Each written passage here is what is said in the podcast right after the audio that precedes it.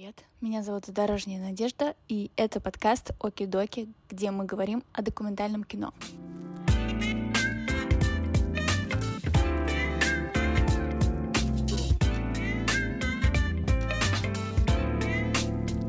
Вот это для меня тоже, на самом деле, нет загадка. Актеры тоже стесняются. Блин, прикол.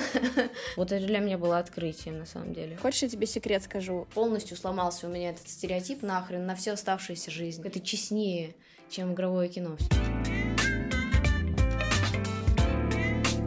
Привет. Привет, Надь, привет. Как у тебя дела? Да, у меня все супер. Вернулась сегодня с фестиваля «Зеркало», мне там очень понравилось очень хорошая атмосфера. На самом деле неизвестно, что сейчас будет с фестивалями, но вот это один из немногих э, таких ламповых международных фестивалей, который остался жив, и надеемся, что он вообще в следующем году также соберет хорошие работы из разных стран. Расскажи, что это вообще за фестиваль? Это международный фестиваль, который ежегодно собирает разные работы, и у него есть несколько направлений. Он рассказывает и показывает э, работы отреставрированной Тарковского, э, вот, например, на вокзале Иваново. Там же, кстати, снималось несколько сцен из фильма «Ника», а, Василис Кузьминой. Я его обожаю вообще. Да. Я тебе сейчас объясню, почему я тебя позвала на подкаст. И ты же вроде как человек, не имеющий особого отношения к документалистике, но имеющий отношение к российскому кино. Мы как раз в прошлом выпуске с Ириной Шаталовой обсуждали, какой он вообще режиссер документального кино, какими навыками он должен обладать. Она тогда сказала, что это должен быть очень терпеливый человек, эмпатичный и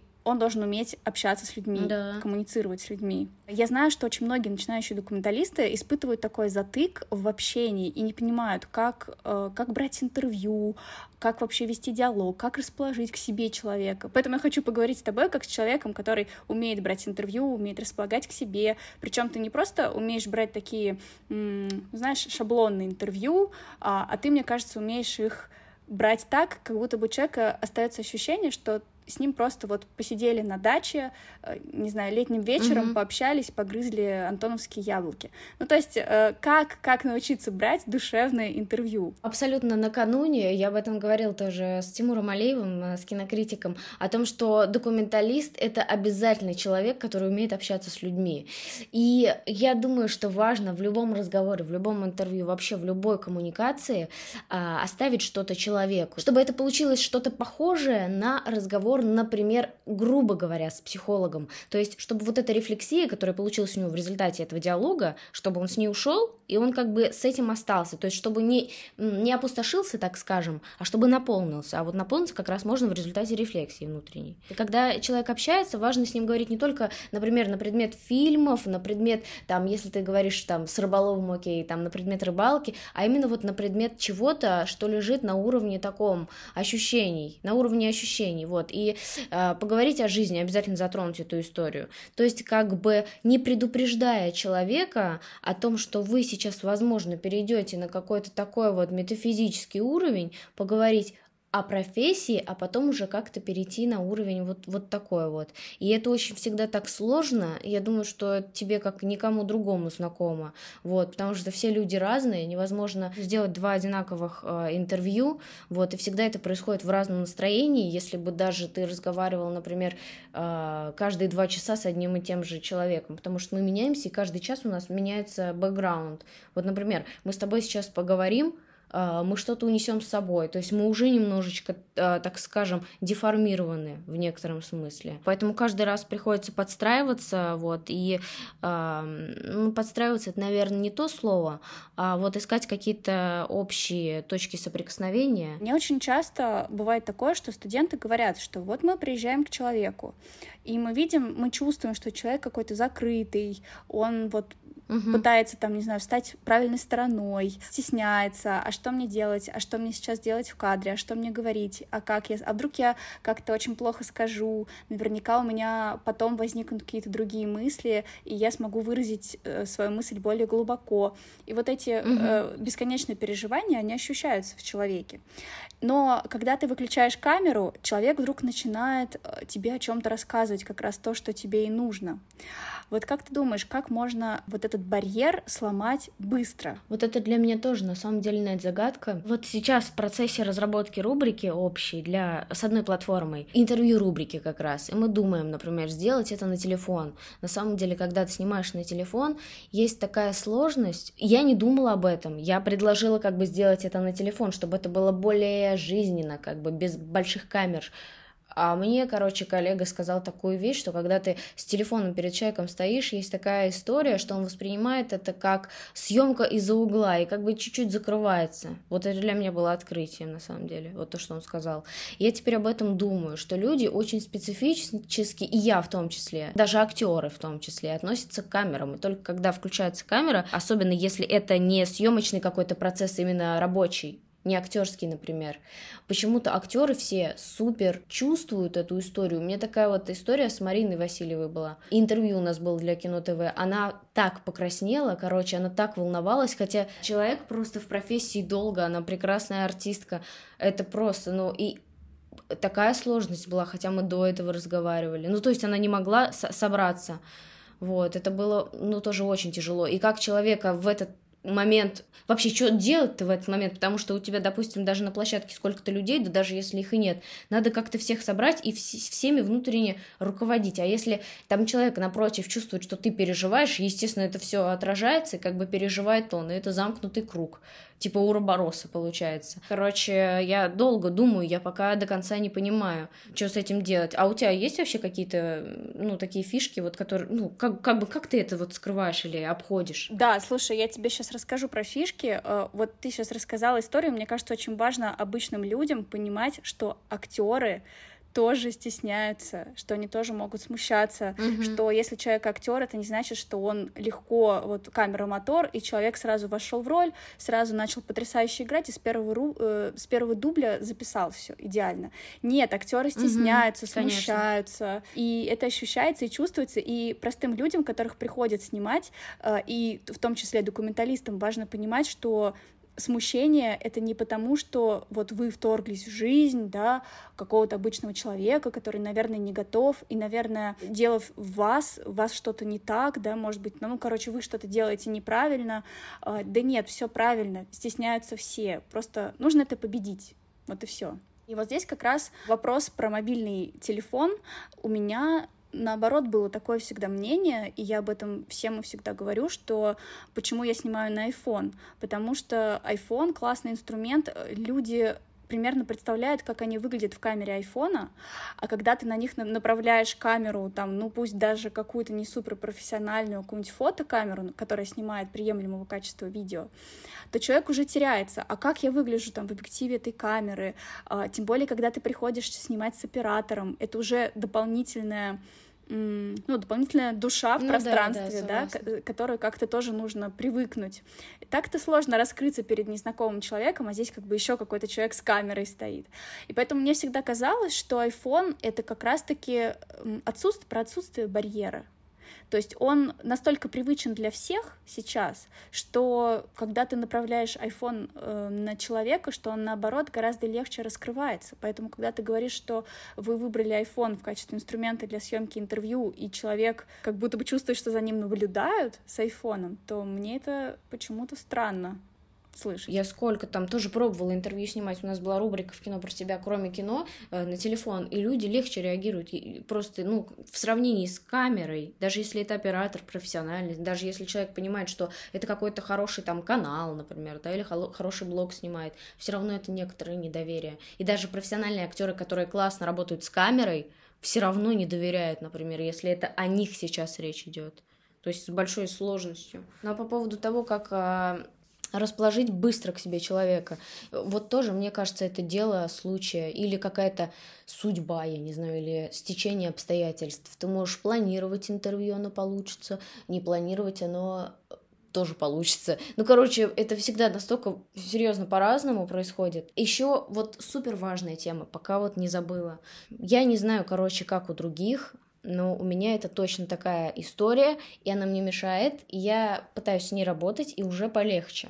А раньше, вот, например, особенно это в модерациях, модерациях, то есть, например, модерация какого-то, а, там, презентация сериала, окей, я модерирую с участниками съемочного процесса а, обсуждение после премьерного показа. Я готовлюсь, например, я готовлюсь за дня три, почитаю что-то о каждом из участников, о сериале, всю информацию знаю, которая есть, и накидаю пол вопросов. Раньше я не готовилась, и это было лучше. Вот сейчас поясню почему. Я готовлюсь, все, я откладываю эти вопросы, и у меня происходит вот как бы дожигание после интервью, а это перед интервью. То есть я не могу нормально поесть, потому что у меня в голове это, что все равно это будет.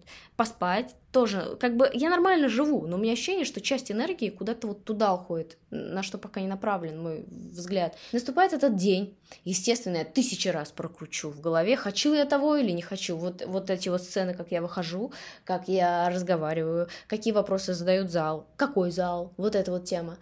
И на самом деле это настолько вредно и настолько это отбирает энергию, репетировать все до в своей голове и проживать, что когда наступает момент, когда тебе нужно выходить на сцену, организм вообще не понимает, зачем тебе туда идти. Но это как и на сцену, как и с любым другим, на самом деле, интервью, там, доком, чем угодно. Вот я уверена, что это работает штука ощущение такое, что ты уже прожил этот момент тысячи раз. Зачем тебе сейчас еще раз это делать? И буквально не можешь заставить себя даже телесно выйти на сцену, не говоря уже о том, чтобы ты сейчас разговаривал вообще, как-то взаимодействовал с залом и с гостями. Это очень опасная штука, вообще проживать все вот это и готовиться заранее. Я раньше думала, что обязательно нужно на всякий случай э, написать вопросы, Написать, не обращаться можно к ним, можно не включать телефон, но чтобы они как бы были, ты их прописываешь, и они уже как бы с тобой. На самом деле это вот лично для меня очень вредная штука и может сработать против тебя. Ты в процессе интервью как будто все равно держишься за них. Если их не задаешь, почему-то расстраиваешься, не обращая внимания на то, что человек гораздо интереснее тебе дал материал сейчас, что там можно покопаться в процессе диалога, не опираться, не держаться за те вопросы. И единственная подготовка, которая в данном случае может быть, это изучение просто темы, почитать там, посмотреть про это, про все, а, про предмет, да, разговора, про гостей, про ну, проект в целом. И уже с этой информацией просто идти, не задавая никаких вопросов и даже приблизительно их не прописывая. Это что сделает? Это позволит услышать человека рядом. Вот ты, например, находишься в процессе диалога, и у тебя уже нет вообще никаких других вообще шансов вести диалог кроме как э, слушать человека. У тебя нет других вариантов просто. Просто потому что если ты его не будешь слушать, ты потеряешься. И организм автоматически просто включается в диалог и слушает э, то, что говорит человек напротив. Автоматически. Хочешь, я тебе секрет скажу? Это первый подкаст, э, которому я не писала список вопросов. А, ну супер. Блин, прикол.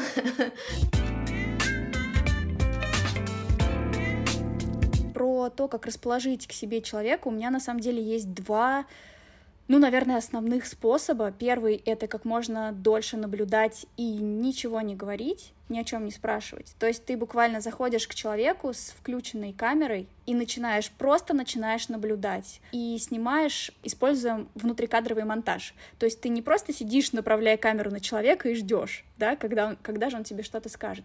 Человек что-то начнет делать, он предложит тебе, там, не знаю, попить чаю, а, хочешь кофе, а, ой, а у меня вот, кстати, вот надо там вот здесь вот вещи сложить, человек идет в другую комнату, ты просто, не выключая камеру, идешь за ним, ты осматриваешься в этой комнате, ага, вот здесь детские рисунки, как интересно, ты направляешь на них камеру, потом там человек это замечает и такой, ой, да, кстати, у меня там, и, понимаешь, вот так все и происходит.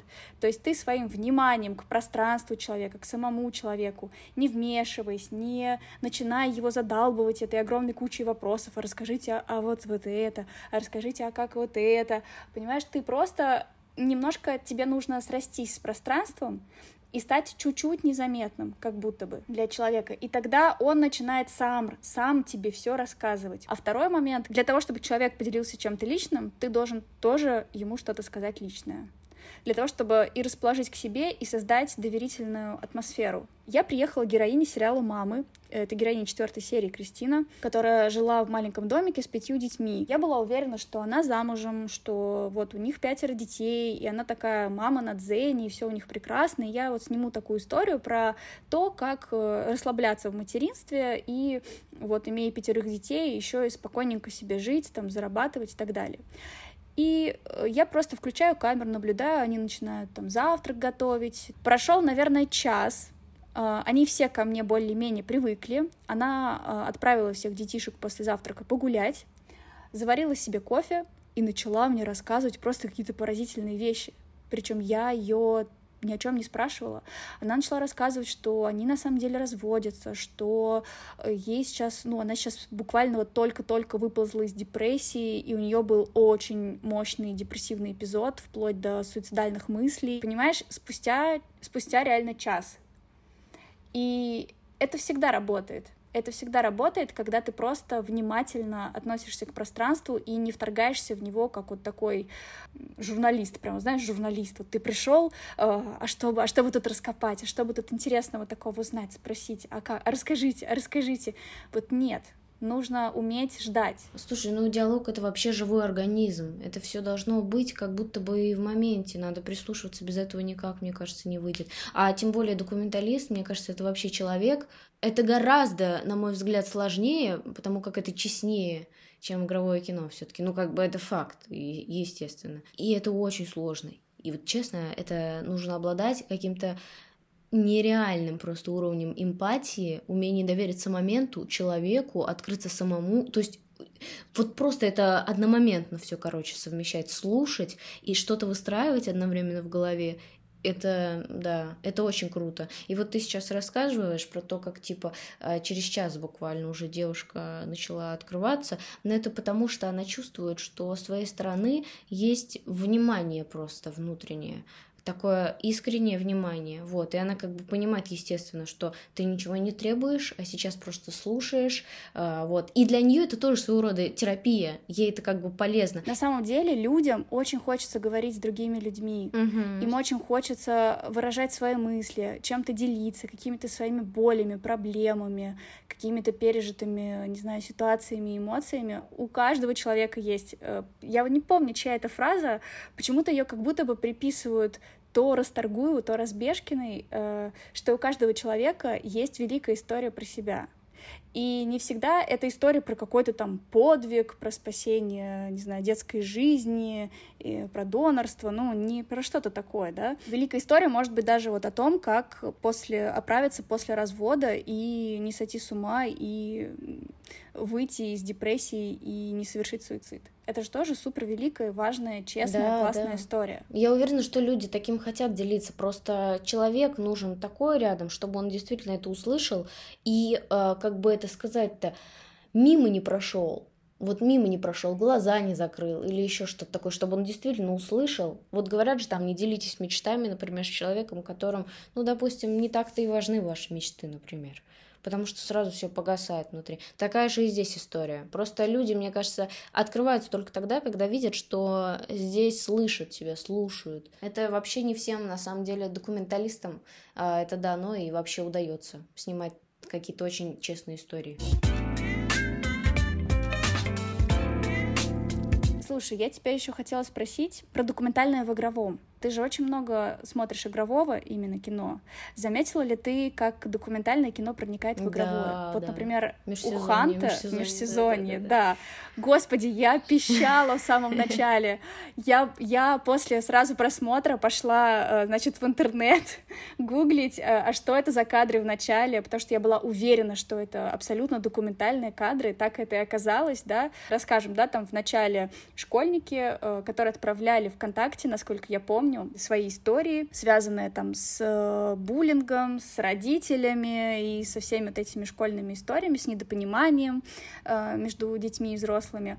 И это оказались, да, реальные ребята просто из ВКонтакта, которые отправляли режиссеру как визитки такие свои истории. Угу. И это же очень сразу располагает. Да, абсолютно. Ты сразу, ты сразу по-другому смотришь этот фильм. Ну, то есть если бы он начал сразу с игровых э, моментов, э, с актерства, был, было бы совсем другое впечатление. Да, и Хант это понимает. Да, и Хант это понимает, что это супер зайдет. Ой, а расскажи, расскажи, ты же у него интервью брала на этот счет. Да, да, да. Так э, как бы он тоже, вот он очень тонко как-то чувствует людей. Он работал с подростками, вожатым и с детьми. Вместе с своей женой, вот как раз оператором э, Наташей Макаровой. И они прям общались с ними очень много. У них была супер большая репетиционная, э, как бы сказать, период этот репетиционный очень большой был. И он очень долго выбирал разных людей. Там был а, там и актеры были и профессиональные, и непрофессиональные. Вот он сделал в пользу непрофессиональных актеров, но с каким-то бэкграундом. Но он, он как раз сказал, что мне как бы интереснее работать с ребятами, а, у которых реально есть вот эта проблема, и фильм для них станет некой точкой выхода из этой проблемы, вот, или там точкой роста, ну, таким вот очень важным индикатором на их жизненном пути.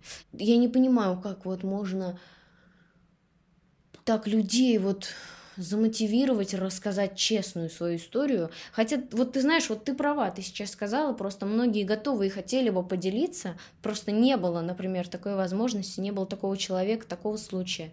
И там ощущение, что ребята просто офигеть проснулись, когда им предложили эту историю, потому что был шквал вот этих предложений, а, расскажите там о своем подростковом периоде, что у вас сейчас происходит, что с родителями. Такие честные истории были. Почему, как ты думаешь, такая тенденция к документальности в искусстве? Да вот я тоже думала об этом, даже, даже и не знаю, ну, рано или поздно это должно было произойти. Зритель на самом деле очень расположен и любит документальное кино. Просто почему-то долгое время фокус был направлен на игровое. Но сейчас определенно какой-то расцвет происходит. Единственное, что я могу предположить, что это вот время просто пришло и все.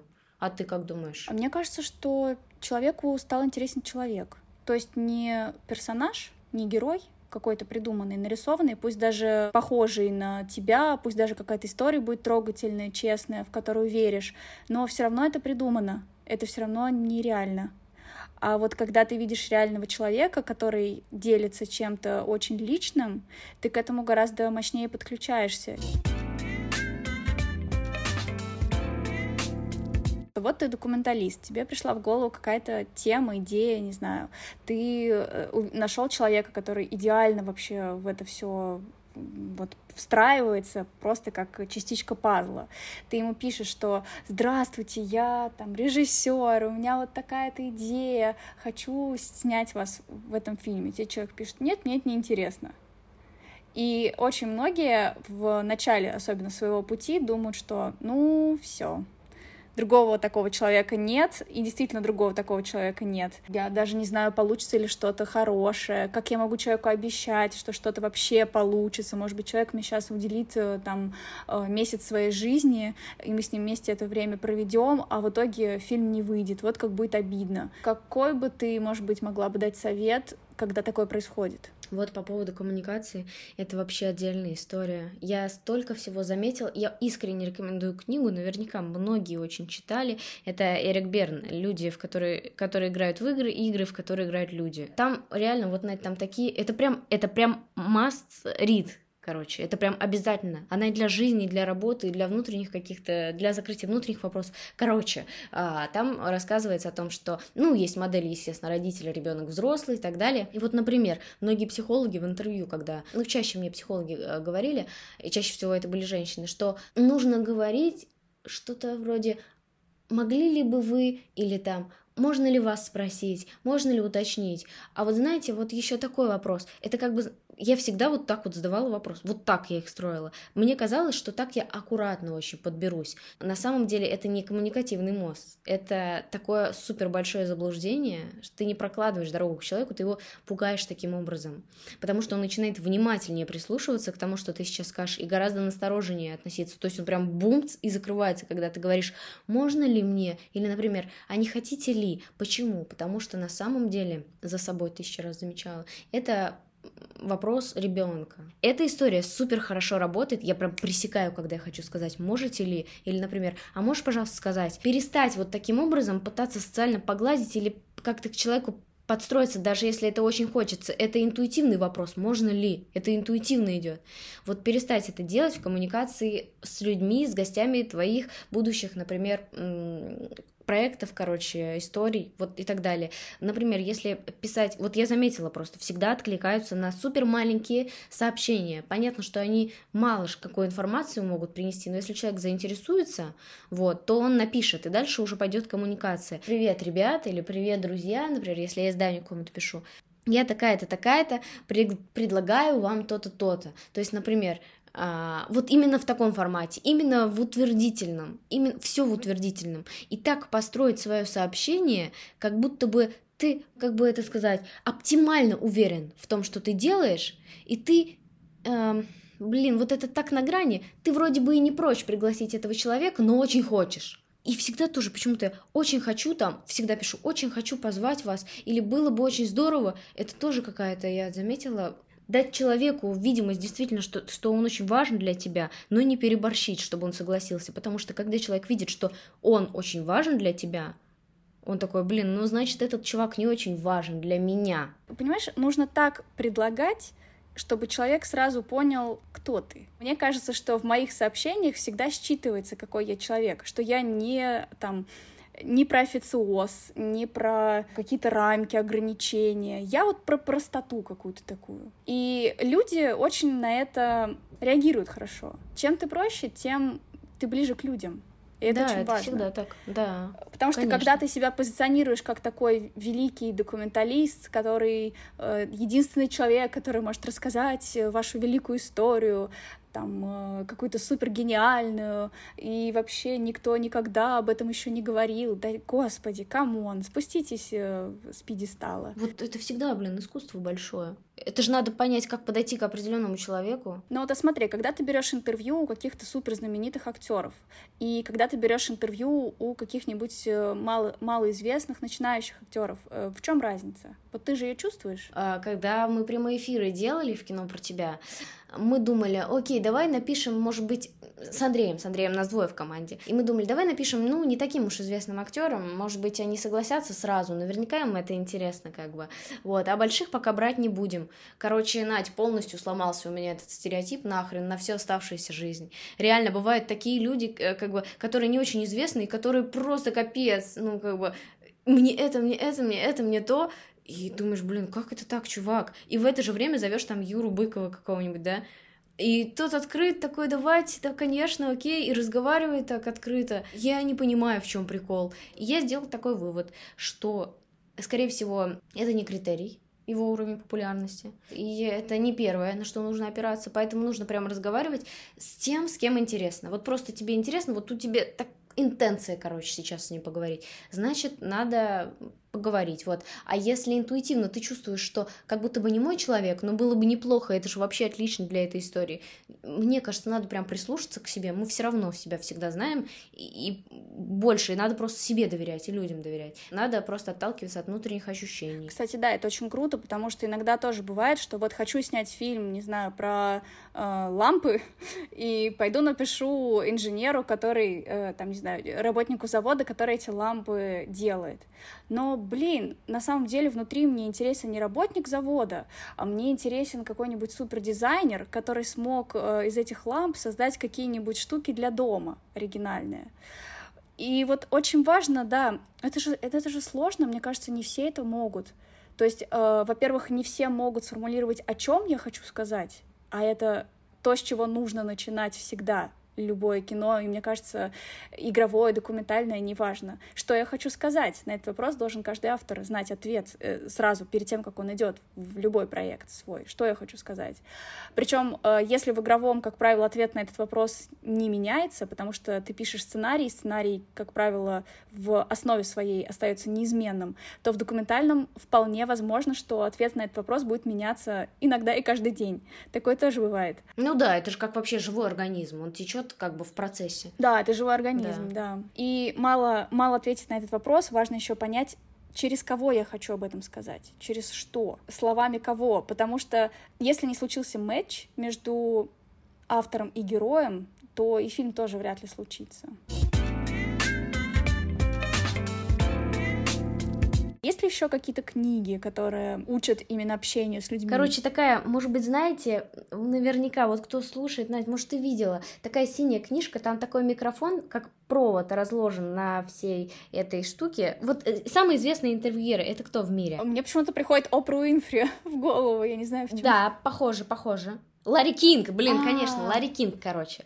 Вот книжка Ларри Кинга «Как разговаривать с кем угодно, когда угодно и где угодно». Да, Ларри Кинг. Короче, вот эта книжка, она прям о базовом. Там все базовые вещи.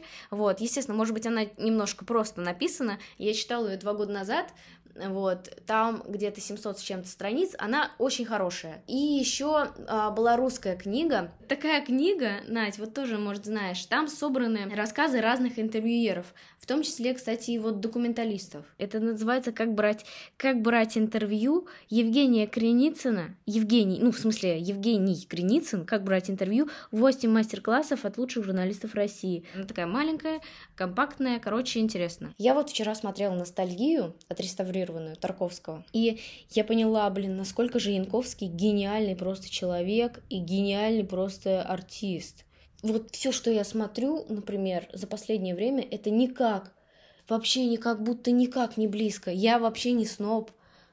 Но вот ощущение, что это даже не сопоставимо с тем, что я на самом деле вижу в последнее время на экране, то, что выходит. Просто Янковский абсолютно какую-то жизнь свою живет. И в чем, мне кажется, прикол? Артист же, у него есть несколько кругов внимания. То есть, например, тебе нужно о себе сейчас подумать, именно о твоем персонаже, есть, ну, о твоих там, о твоих действиях, о твоем о твоей мотивации как персонажа, о твоих э, словах, да, вот, о тексте. Вот, потом нужно увидеть камеру, нужно встать в определенном месте, ну, как бы это держать в голове. И одновременно, блин, с этим всем нужно вести себя супер непринужденно, как будто ты делаешь первый шаг как будто ты не знаешь, что ты сейчас в эту сторону посмотришь. И это супер сложная работа. Ну, то есть, я вот училась в Гоголь-школе, и я до этого не знала. А вот, вот об этом, обо всем, об этой кухне внутренней. Ну, просто это так сложно. Я вот вчера посмотрела на Янковского и думаю, вот это, блин, офигеть. И вот то же самое с интервьюерами. А, надо вести себя одновременно, как будто бы... Я так, ну, сейчас, сейчас я так чувствую, как будто бы ты вот просто здесь находишься в моменте, ты не думаешь о том, что было вчера, о том, что тебе нужно воспроизвести завтра, о том, что тебе сейчас нужно сделать, и одновременно думаешь об этом, обо всем. И в первую очередь ты просто сидишь и слушаешь и воспринимаешь, как лист, как лист, просто зеленый листик, ну, то есть ты просто живой сейчас, и просто слушаешь, как ребенок, с открытыми глазами и воспринимаешь. Это, блин, такое искусство, одновременно слушать и что-то держать в голове, быть интервьюером, быть документалистом, это вообще целое искусство. Ну да, и при этом в интервью не нужно думать о том, как ты выглядишь, не нужно хотеть понравиться, но при этом важно не спугнуть. И быть собой, блин, да. Ну, типа, сверяться сейчас с ощущениями со своими, как тебе комфортно, некомфортно. Не стараться закрыть, это все равно видно. Это вот, это чувствуется, даже если ты вообще... Чё, какие бы у тебя улыбки там не были, если тебе плохо, то человек чувствует. Лучше, лучше веди себя естественно. Вот такая вот какая-то история. И еще снять волнение. А снять волнение только можно вниманием, направленным на человека. Вот если ты переживаешь, просто возьми человека, рассмотри. Рассмотри его глаза, послушай его постарайся его услышать. То есть себя убери вот этот взгляд и просто на человека направь. Волнение сразу, на самом деле, как рукой снимет, если это по-честному направлено. Потому что когда мы переживаем, там, например, на первом свидании еще что-то, мы кучу нелепых поступков как будто делаем. Мы, короче... О, а, да. Да, ну, то есть реально просто чешем там левую пятку, через, э, через как-то руку выворачивая, какие-то супер странные вещи происходят. И никак это нельзя контролировать. Единственное, только снять волнение. А снять волнение можно только направив внимание, ну, как мне кажется, на человека. Пока мне так кажется, вот на сегодняшний день. Вот. Но это большое искусство расслабиться. Особенно, когда ты, там, допустим, не говорю уже о том, что это какой-то известный человек или что-то такое. Просто это незнакомый пока тебе человек. Ты сам пока принюхиваешься к нему. Тебе сложно просто потому, что он для тебя пока незнакомый. Тут еще какая история? На, ну, для всех, наверное, это не подойдет. Типа, кого-то надо слушать, с кем-то надо по-другому чуть-чуть взаимодействовать, кому-то надо что-то рассказать, чтобы там кто-то открылся. Вот, просто быть адаптивным. И чтобы быть адаптивным, нужно просто быть вовлеченным в моменте, вот как ребенок. Смотри, смотри, а как быть вовлеченным в человека, о котором ты понимаешь, что он не очень хороший, но тебе нужно о нем снимать. Неважно, там фильм, репортаж, тебе нужно у него брать интервью, но он э, какой-то не очень хороший человек. Как в этом случае быть? Ну, это вот то же самое, как и играть не очень хорошего человека, на твой взгляд, не очень хорошего, а, оправдывая оправдывая для себя вот эти его действия. Такую ситуацию создать, такие предлагаемые обстоятельства для себя, чтобы в этой системе ценностей и координат объяснить для себя, что в целом-то на самом деле я, наверное, бы, может, так же поступил. Ну а вдруг? Ну, то есть прям попробовать понять этого человека, просто с его, с его точки зрения посмотреть. Вот, например, когда у режиссеров интервью беру, я вообще ж не снимала никогда, например, вообще ничего. Я могу вопрос задать об атмосфере на площадке, о работе с командой, но это так, как будто бы только это вопрос только для того, чтобы вывести на какую-то почву, на какую-то площадку человека. Но на самом деле это очень какой-то плосковатый вопрос. Но другого я не могу. И единственное, что я могу сделать, чтобы с ним удачно поговорить, это представить, что я сняла этот фильм, вот прям все, что я знаю о нем, ну вот почитать всю эту информацию, узнать и могу только представить, как он это делал, какие у него были сложности. Вот прям в его шкуре оказаться. И у меня сразу, знаешь, реально появляются вопросы. И появляется то, что я хочу рассказать, чем я хочу поделиться сейчас. Вот чем я хочу поделиться. Вот, и сразу я вот от этого отталкиваясь, вот от этого сразу перехожу в свою роль, и сразу у меня возникает вопрос. Блин, и это всегда сто процентов срабатывает. Вот это прям да, да, это работает, я согласна. Да. И, и здесь как раз вопрос э, тоже про режиссуру документального кино, насколько важно погружаться в жизнь человека, о котором ты снимаешь какой-то, ну, в какой-то uh-huh. контекст да, э, вот я снимала сериал о мамах, я сама стала мамой, я знала, о чем спрашивать, абсолютно каждую маму, и поэтому все случилось очень органично, э, но при этом мне почему-то вспоминается сразу же Бернер Херцог, который рекомендовал документалисту, э, ну, у него на воркшопе есть такое упражнение, где он говорит, вам нужно написать 10 вещей, которых вы никогда в жизни не делали, перемешать эти бумажки с десятью вещами, вытащить там из шляпы какую-нибудь одну из бумажек, пойти и сделать. И мне кажется, что это очень круто, потому что документалист, проникая в жизнь какого-то нового человека, всегда обретает новый опыт. И вот эта открытость и смелость к новому опыту, к переживанию нового опыта, она очень важна.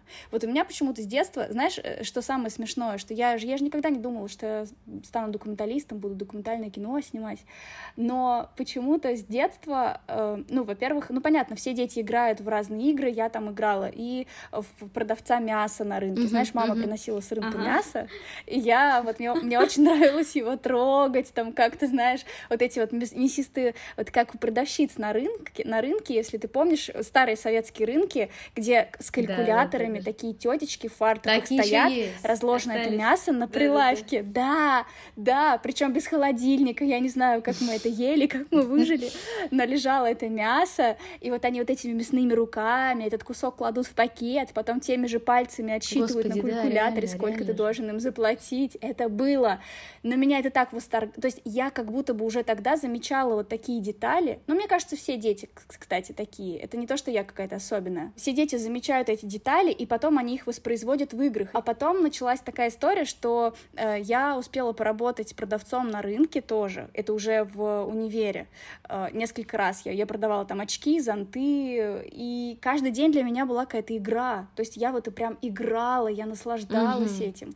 Я как-нибудь там одевалась по-дурацки, я покупала домой ведро вишни, что типа вот, а я могу купить ведро вишни, вот мне 16 лет, а я заработала, а, знаешь, а потом на пятом курсе университета я месяц работала почтальоном. Ого, блин, слушай, да у тебя бэкграунд прям, Настя. Причем это все происходило абсолютно интуитивно. Мы с подругой шли мимо вокзала, и висело объявление, что требуются почтальоны. Я просто позвонила, и на следующий день я уже вышла на работу в штат, э, там э, были у нас бабулечки, один дедулечка, и я. Я взяла дедушкину сумку э, в коротких шортиках, это уже, там, не знаю, вес весна, май, э, в наушниках какая-нибудь Агата Кристи или Мирей Матье, и вот я вышагиваю с этой огромной сумкой, у меня в сумке миллион пенсий, которые нужно заплатить, и я, конечно же, представляю себя какой-нибудь там Бонни, э, который сейчас встретит своего Клайда, и мы на этот миллион там полетим куда-нибудь в Майами. И я прям играла в это все. Ну, то есть это не то, что я вот пошла работать почтальоном, да, чтобы всю жизнь потом остаться, на этой почте и вот до пенсии там работать. Потом я читала, когда книги Вернера Херцога, и вот это его упражнение на, вор на воркшопе, и как он говорит, что если у вас нет денег на фильм, заработайте, э, пойдите там таксистом устройтесь, э, поработайте, побудьте в, среди людей, это тоже супер полезно для документалиста. И я просто это все читаю и вспоминаю весь свой бэкграунд и думаю, блин, откуда я это знала, почему я это делала. Но вот у меня еще не закрытый гештальт, я ужасно хотела стать водителем троллейбуса, а троллейбусы в Москве отменили, поэтому придется переезжать куда-нибудь э, в провинцию и получать права. А ты мне говорила об этом? Блин, кто, кто-то говорил мне Нет. об этом тоже, про Ну, именно троллейбусы, троллейбусы. почему-то, понимаешь? Электробусы — это вообще не то, это безжизненная машина. А вот троллейбус, да, троллейбус, это классно. Ну вот справедливости ради, вот отмечу, что мне кажется, это лучшая судьба для режиссера любого документалиста или игрового кино. Вот получить бэкграунд э, в жизненный, потому что ты смотришь на разных людей абсолютно, и ты умеешь общаться с разными людьми, что очень важно, с абсолютно разными, и на одном языке с ними. Вот это очень крутая тема. Это за, за это топят все мастера э, решфаков, все. Они все говорят, что приходите, когда получите какое-то другое образование, или получите жизненный опыт, или поработаете там на заводе, и тогда, типа, вы, у вас будет о чем снимать. Ну, это спорная теория, но тем не менее, мне кажется, это рабочая тема вообще. В желании разобраться в себе ты хочешь разобраться в другом человеке. Вот у меня так возникло с первым интервью. То есть я столько хотела о себе узнать, что интересно было, как там у других это происходит. Интерес к себе должен быть да. в первую очередь. Да. Ну, потому что из интереса к себе как раз вырастает ответ на вопрос, а чего я хочу и о чем я хочу сказать. Если ты себе не интересен, то ты не сможешь ответить на этот вопрос.